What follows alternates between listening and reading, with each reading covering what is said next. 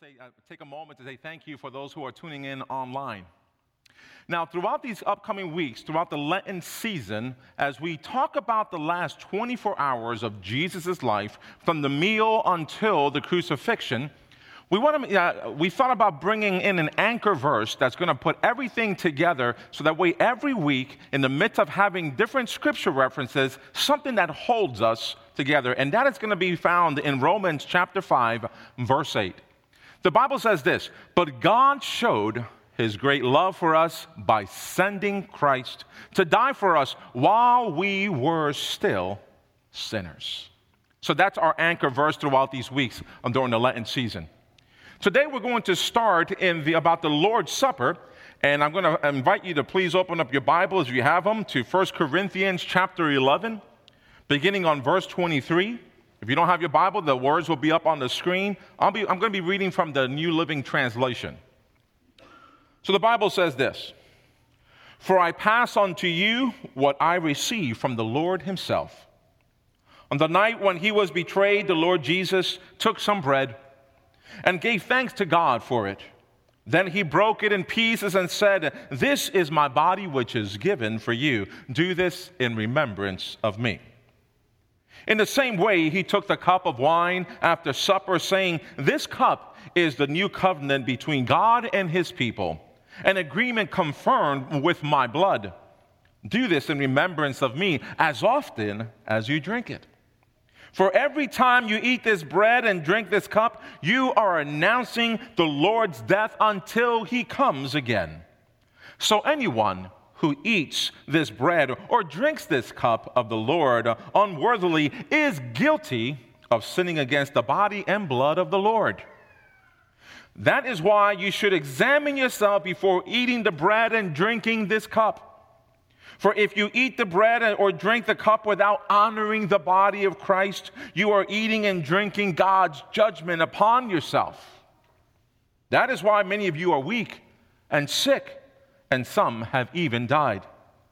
But if we would examine ourselves, we would not be judged by God in this way. Yet when we are judged by the Lord, uh, we are being disciplined so that we will not be condemned along with the world. So, my dear brothers and sisters, when you gather for the Lord's Supper, wait for each other. If you are really hungry, eat at home so that you won't bring judgment upon yourselves when you meet together. I'll give you instructions about the other matters after I arrive. Let me just pause for a word of prayer. God, we come before your presence in the time of this service when we receive of your word. Let your spirit continue to move as we begin this series of the 24 hours that change the world, as we bring the theme and the topic of the Lord's Supper. Bless us, Lord. We ask all this in Jesus' name. Amen. Amen. In the ministries and about, I've been in, uh, in pastoral ministry about almost 19 years, and I've done a lot of funeral services. In the midst of uh, providing that pastoral care for the loved ones, I also hear afterwards, when uh, a year later, and almost every year, as they go back to the site of the cemetery where the tombstone uh, is, and they remember their loved one that no longer in the physical uh, uh, realm is with them, but they remember them. They go to their site on the day, some people uh, go on the day of their birthday. There, some people go on the day of the uh, wedding anniversary that it, would have been. Some people go to the cemetery site when it's, uh, if they served in the armed forces, whether it's Veterans Day or on the military uh, uh weekends. There's different reasons why people remember, go to the sites to remember their loved one whether it's a family or a friend, because uh, they remember their life and how it, they got impacted. Some people go and take uh, flowers. Some people go and, may, and, and give mementos of, uh, family photos. Some others are maybe uh, put flags, the American flags, as again, in, in memory of them for those who served in our armed forces. There are different reasons, but one of the things is, is certain is that they want to go and remember them. When we think about our loved one, usually when I do in the funeral services, I usually tell the folks to savor the sweetness of memories and put aside any type of bitterness Maybe there was uh, uh, unspoken grudges or, or the sharing of love for each other. And so, therefore, they can't say it physically to that loved one anymore. So, any type of bitterness that is living in their lives, to put that aside and to savor the sweetness of memories. You know, those memories that all of a sudden you're, you're, going by somewhere that you had a, a, a, a, lifetime change there or something funny, and you remember them, all of a sudden you start uh, uh, chuckling or you start laughing. Or maybe it brings a tear to your eye because, again, that your loved one is no longer around you. But you remember them. I want to share with you that every year, it's the same for the Christians. It's the same for those who follow Christ. Every year, the Jews uh, celebrate the feast of Passover to commemorate the liberation of the children of Israel as commanded by God, as found in, in uh, Exodus chapter 13. let me share a few things of what they went through. While they were in Egypt, the people of God were slaves. There came a moment in time when God called Moses to go over to Pharaoh to tell him, Let my people go. However, the Bible also tells us that God hardened the heart of the Pharaoh and did not let them go. And in fact, it, it, was, it didn't become easier, it became more difficult, more harder for those, the, the, the people of God, because of his reactions to things. All in all, and in, the midst of all that, the story says, you know, the, the, the history says that God sent 10 plagues to that area. The 10th one was the death of a firstborn child. But the people of God were instructed to put blood uh, of a sacrificed lamb in the doorposts of their homes. That way, when the angel of death came around, they would be passed over and their firstborn would be spared. When they come together to celebrate Passover now and remembering their ancient, you know, the, the, those individuals back then, they bring about the Passover. It's a, the Seder table, the Seder plate. And in fact, there's a, uh, here's a picture of a sample of a Seder plate. And here are a few examples of what they can find in the Seder plate to remember them. The charoset is a sweet salad of apples, uh, uh, made of apples and nuts and wine or grape juice and cinnamon, that represents the mortar by the Hebrew slaves when they made the bricks. Bitter herbs brings tears to the eyes and recall the bitterness of slavery. The Seder refers to the slavery in Egypt, but people are called to look at their own bitter enslavements, such as, you know, the uh, addictions or habits. One of the most striking symbols of Passover is the roasted lamb shank bone, which commemorates the lamb that was sacrificed the night the ancient Hebrews fled Egypt. And another one, I know I'm, I'm not going to go through all of them, but the last one I want to share with you is the egg. The roasted egg is a symbol in many different cultures, usually signifying springtime and renewal. So, when it comes to Passover, Passover is a celebration of spring, of birth and rebirth, of a journey from slavery to, to a freedom. We who are considered uh, Gentiles also take time to reflect and remember. But we do so not in the form of a Seder meal, but at the uh, table of Christ by method of communion. In our church, we um, provide and offer communion just like today. On the first weekend of each month, unless otherwise indicated. But I also know, and you may know of other churches, that provide and offer communion every time they gather on Sundays. Whatever the frequency, communion is a time of, rem- of remembrance and reflection.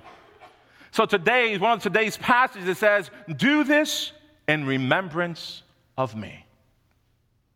This is my body, which is given for you. Or another manuscript that says, This is my body broken for you. Do this in remembrance of me. And this is Jesus sharing about the Last Supper.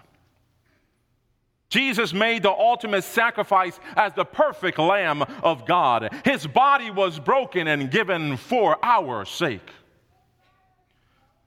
See, Jesus told his disciples this about body being broken before he was tortured, before a crown of thorns was placed on his head. He knew that his body would be broken. On verse 25 that I read, Jesus took the, the cup of wine after supper and he said, This cup is the new covenant between God and his people, an agreement confirmed with my blood.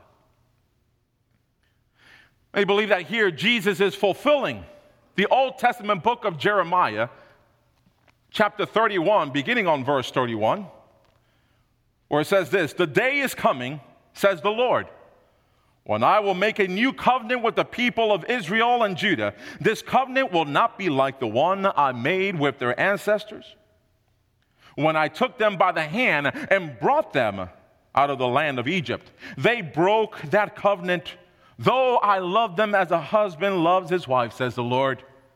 But this is a new covenant I will make with the people of Israel after those days. I will put my instructions deep within them, and I will write them on their hearts. I will be their God, and they will be my people. Ladies and gentlemen, I don't know about you, but I love the ending of that scripture right there. To hear those words where it said, The Lord wants us to have him as our God, the God that we worship, that we shall have no other gods before him.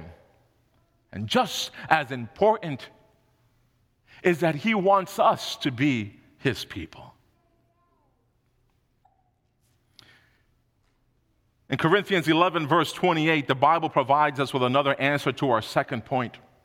It says there that we should examine ourselves before eating the bread and drinking the cup. So, the second point I want to share with you today is that we need to examine our hearts before we receive the elements. There should be no anger. When we examine ourselves, we, there should be no hatred. There should be no guilt. And there should be no any other type of emotions just like that whenever we prepare ourselves to receive the elements of communion. Communion is not given to those who only consider themselves to do good. We are all in need of God's grace. We need to examine ourselves, repent of our sins, ask for forgiveness, and start anew. Now, some say that they are good because they do good things to people. Now, it's good to do good things to people, but the Bible also tells us that our own righteousness are like filthy rags. And yet, there are those who say that they aren't sinners. And when they say that to me, I usually say, Oh, be careful. Uh, be careful. There's another scripture reference in the first letter of John, the first chapter, beginning on verse 5. Hear me out here. This is the message we heard from Jesus and now declare to you. God is light and there is no darkness in him at all. So we are lying if we say we have fellowship with God, but go on living in spiritual darkness. We are not practicing the truth. But if we are living in the light as God is in the light, then we have fellowship with each other. And the blood of Jesus, his son, cleanses us from all sin. If we claim we have no sin, we are only fooling ourselves and not living in the truth. But if we confess, I want to make sure you understand this, but if we confess our sins to Him, He is faithful and just to forgive our sins and cleanse us from all wickedness. If we claim we have not sinned, we are calling God a liar and showing that His word has no place in our hearts. So, ladies and gentlemen, it behooves us. It's been a while since I, I, said that word. It behooves us to take time to ask God for forgiveness. We will add a time during the, the consecrating of the elements and communion today. To take a time to reflect, take time to evaluate, take time to ask forgiveness and repent of our sins to God by yourself. And I'll lead you through that when it comes time for communion. We need to come before God's presence to take the bread, to, take, to drink of the cup, examining ourselves, but as a forgiven people. The bread and wine were given for you and me, but we should also be careful of how we receive it. In the midst of examining yourself, and you come forward, for example, we do it in the method of intinction. That means that one of the servers will, have a, uh, will, will take off a piece of bread and will be able to give it to you. And they'll say the words, This is the body of Christ broken for you, or the body of Christ broken for you.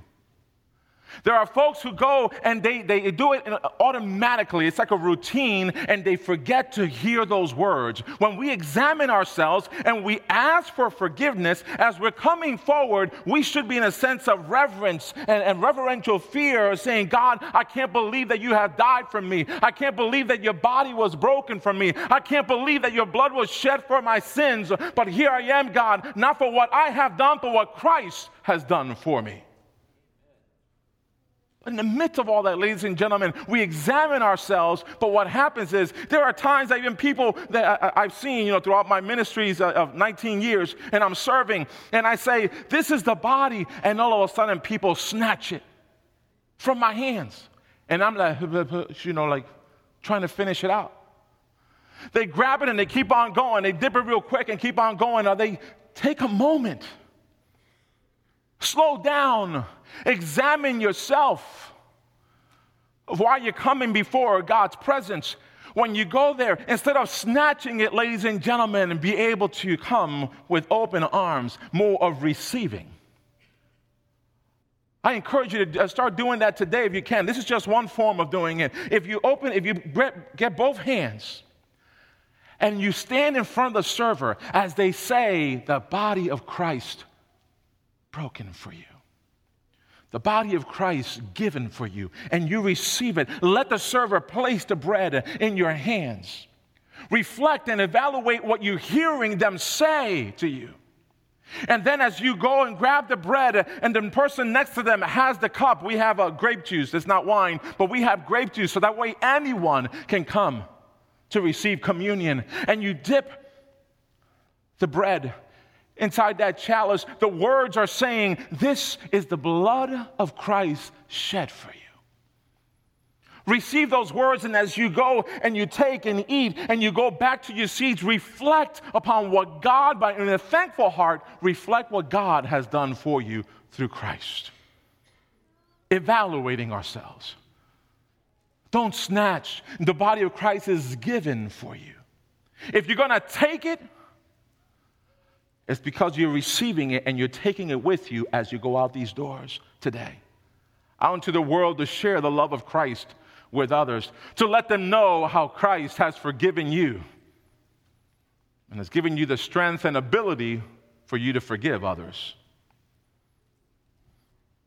In 1 Corinthians chapter 11 verse 33 the Bible says, "So dear brothers and sisters, when you gather for the Lord's supper, wait for each other." Brings us to my final point today is that it is important that we receive communion together.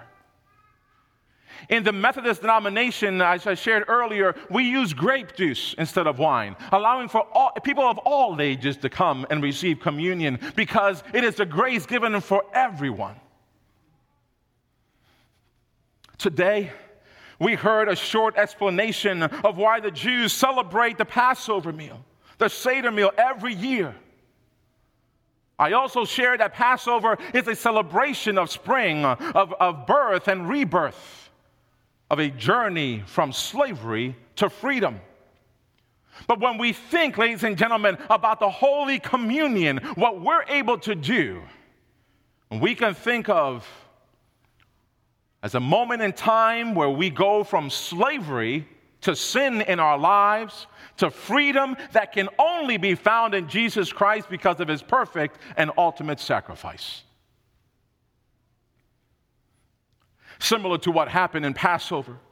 Remember that the, the, uh, the people of God were instructed to put the, the blood on the doorposts so that the angel of death can pass over. Let us mark the doorposts of our hearts, of our minds, of our lives, so that when the death that we were eh, to experience due to sin will pass over us, so that we will experience life and life eternal in the presence of the Almighty God our Father. Can I get an amen to that? His body was given for us his body broken for us. We remember this with the bread. His blood shed for us as a new covenant for the forgiveness of sins. We remember that with the grape juice or wine, depending on what church you go to. I'm going to ask the servers to prepare themselves. As we prepare ourselves, our hearts and minds, to receive communion today. But I want to share something with you as I was preparing for this message. This is one of the acts that Jesus did before he was crucified. He knew that his blood was going to be shed. He knew that he was going to go through torture. He knew that his body was going to be broken. When he was at that meal, in the midst of that was his friends, his disciples. One of them, ladies and gentlemen, was going to betray him. He knew that already. One of them was going to deny him. He knew that already. Others were going to turn their backs and run away. He knew that already. But he decided to have the last meal with them.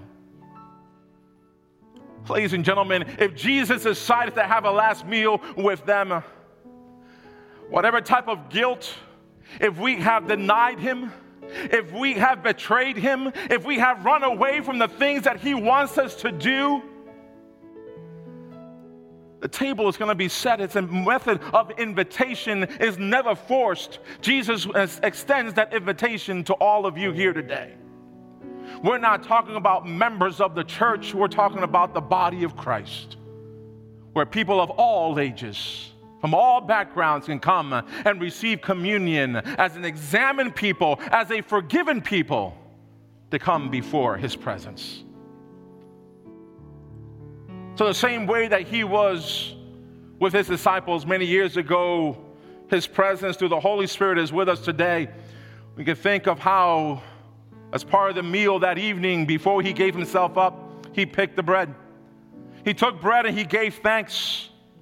He then broke it. He told them, Take and eat, for this is my body broken for you. Do this in remembrance of me. And after the supper, he took the cup he gave thanks and he told them, Drink from it, all of you, for this is the blood of the new covenant poured out for many for the forgiveness of sins. Do this in remembrance of me. And here we are today, ladies and gentlemen. This is one of the best weekends that I love to come and worship with you because we come, we can come together for communion, remembering what Christ has done for us. Not that we deserve it, but we're so thankful. So, with a thankful heart, ladies and gentlemen, I'm just going to pause for a word of prayer. God, we're so thankful. Some of us have denied you, some of us have rejected you. Some of us have turned our backs and we've run, we, have run away from the uh, things that you want us to do. So, in this very moment, God, before we come to the table, by method of invitation is not being forced, but the Bible and the Word today, you remind us that we have to examine our hearts before we take the elements of communion. So, God, as we examine our hearts, we want to take a moment to ask for forgiveness, repent of our sins to let go of the guilt and the condemnation that we have felt for years or, or months or days. Things that we cannot carry anymore. Place it in your hands and ask for forgiveness We are reminded by your word today that you will not only forgive, but you will also cleanse us. So, God, at this very moment, we just take a moment to examine our lives and to ask for forgiveness. Hear us now.